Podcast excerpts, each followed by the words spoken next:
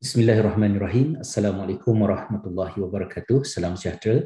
Terima kasih sahabat-sahabat semua atas kesudian untuk bersama dengan saya sekali lagi Hazrizal di dalam vlog pada kali ini. Bagaimanakah kita mencari keseimbangan di antara persoalan adab di antara pelajar dengan guru mendepani salah laku yang dilakukan oleh guru ataupun pentadbiran pihak sekolah supaya persoalan adab ini tidak menjadi sebab untuk para pelajar menuntut hak mereka mendapatkan pembelaan atau mencegah daripada salah laku itu terus berleluasa dengan persoalan para pelajar hilang adab dan hilang rasa hormat mereka terhadap guru sebagai sesuatu yang selalu ditekankan dalam uh, budaya masyarakat kita.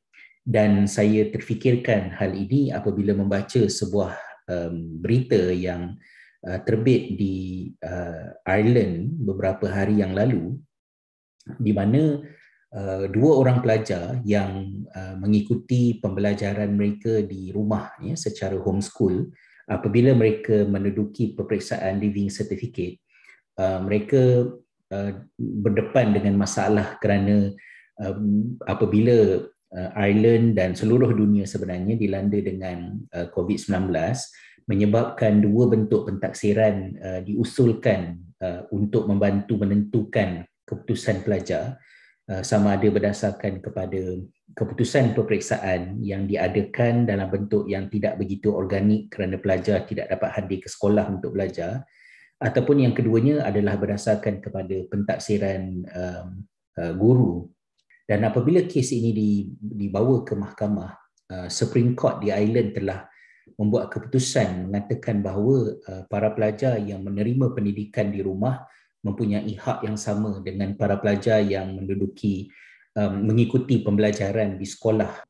Uh, bukanlah soal living certificate itu yang uh, ingin saya berikan perhatian tetapi apa yang lebih menarik adalah dari sudut tindakan yang dibuat oleh para pelajar itu untuk um, mendakwa Uh, pihak Kementerian Pendidikan bila mana mereka merasakan bahawa mereka tidak menerima um, layanan yang sepatutnya berdasarkan kepada undang-undang uh, dan Supreme Court telah uh, berpihak kepada para pelajar ya dan ini merupakan satu dimensi segar untuk kita berikan perhatian. Hal ini uh, ditimbulkan kerana semasa saya uh, bertugas di dalam Jawatankuasa Kajian Dasar Pendidikan Negara di bawah uh, mantan Menteri Pendidikan YB Dr. Mazli Malik dahulu ketika menjalankan uh, sindikasi dengan guru-guru, para pelajar dan pelbagai pihak saya menerima sangat banyak uh, aduan daripada guru sendiri dan juga daripada para pelajar berkaitan dengan salah laku-salah laku yang terjadi di sekolah yang dilakukan oleh sama ada guru-guru ataupun pengetua dan pelbagai pihak yang lain. Selalunya bila kita fikir sekolah dengan masalah disiplin, kita akan fikir masalah disiplin pelajar. Tetapi bagaimana kalau masalah itu terjadi di kalangan para guru? Contohnya guru tidak masuk kelas. Uh, tidak masuk kelas bukan sekali-sekala kerana mesyuarat ke apa ke tapi tidak datang ke kelas. Ataupun para um, uh, ada di, di kalangan guru yang Uh, mengambil tindakan um, untuk mengutip duit daripada pelajar bagi membeli buku tertentu ke ada menjual sesuatu di sekolah kemudian duit itu hilang ya dengan alasan uh, kereta kena pecah orang curi ke apa ke. Um, dan uh, para pelajar tak pasti macam mana nak buat ya. Mereka terperangkap di antara rasa hormat dengan cikgu dan tergamam takkanlah uh, duit yang diberikan itu oleh kerana dia telah dicuri maka kita kena terima keadaan ini dan betulkah ianya telah dicuri. Jadi hal ini menimbulkan banyak kesulitan kerana di dalam budaya kita kita selalu timbulkan tentang persoalan adab ya maknanya kalau sekiranya pelajar mengkritik apa yang dilakukan oleh guru dan dilakukan oleh pihak sekolah uh, ianya akan menyebab ia akan membawa kepada pelajar itu untuk dilabel sebagai pelajar yang tidak hormat kepada guru.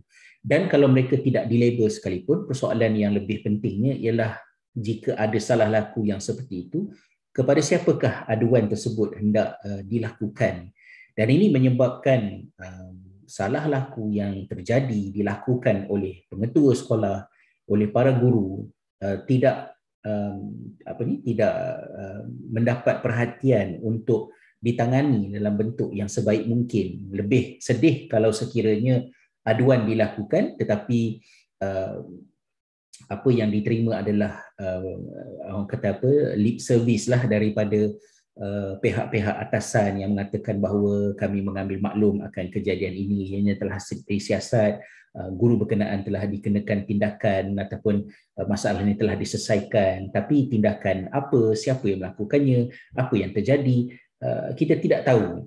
Dan ini adalah merupakan perkara yang membarah ya, di dalam masyarakat um, persoalan adab sering diguna pakai untuk mendiamkan uh, sesiapa sahaja yang cuba untuk mem- mempertikaikan. Kita tidak nafikan terlalu ramai uh, guru yang bukan terlalu ya, sangat ramai guru yang uh, positif, yang baik, yang melaksanakan tugas mereka dengan bersungguh-sungguh dengan sepenuh hati dan kita amat menghargainya. Tapi kita tidak boleh menafikan bahawa di celah-celah itu ada guru-guru yang melakukan kesalahan kesalahan yang mencederakan um, bukan sahaja masa depan pelajar itu yang besarnya malah ada yang mencederakan fizikal ya um, uh, dengan sengaja mengaitkan para pelajar melakukan penderaan mental ya uh, dengan memilih pelajar tertentu untuk sentiasa diaitkan di dalam kelas. Sangat banyak kes yang saya terima. Sampai kepada tahap uh, saya kata tukarlah tukarkan jelah anak daripada sekolah demi keselamatan itulah cara yang lebih selamat kerana ibu bapa ada hak dan dan mampu untuk bertindak itu. Tapi kalau nak buat laporan pelajar, pelajar guru tersebut nak dikenakan tindakan ke apa ke susah. Lagi sedih kalau guru itu dipindahkan daripada sekolah berkenaan ke sekolah lain, ia tidak menyelesaikan masalah tetapi memindahkan masalah itu kepada sekolah baru dan mendedahkan pelajar-pelajar yang lain pula kepada uh, isu yang sama. Jadi Uh, inilah perkara yang um, perlu kita fikirkan bersama. Saya mungkin tak ada penyelesaian yang saya nak usulkan dalam blog ini, tapi saya nak peringatkan bahawa uh, jangan kita salah faham dengan menganggap adab itu uh, sesuatu yang uh, tidak berasas uh, sehingga ia menjadi sesuatu yang mutlak. Ya. Kita tidak harus lupa misalnya Ibnu Sahnun rahimahullah sebagai seorang tokoh yang menulis berkenaan dengan uh, tata cara Uh, kerja profesionalisme para guru dalam kitabnya uh, Adabul Muallimin ya kalau tak silap saya uh, beliau sebagai seorang berlatar belakangkan fiqh daripada mazhab Maliki banyak memberikan penekanan uh, tentang apa yang boleh dan apa yang tidak boleh. Contohnya kalau guru tidak hadir ke sekolah kerana menghadiri majlis perkebumian so adakah dia um, halal untuk dia menerima upah gaji pada hari yang dia tidak mengajar itu? Adakah menghadiri majlis perkebumian